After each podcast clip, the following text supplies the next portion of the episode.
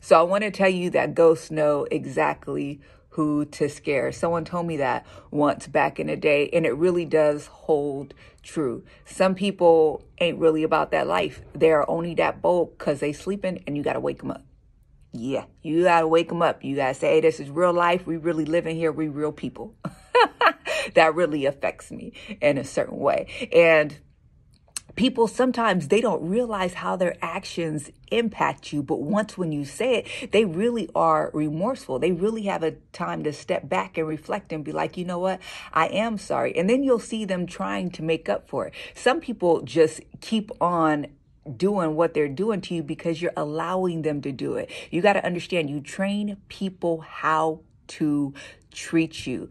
Speak your truth. Don't be a pushover and let people sit here and treat you poorly. You know what? God doesn't give us the spirit of fear, but a power, love, and a sound mind. Use that to speak your truth and stand up for yourself.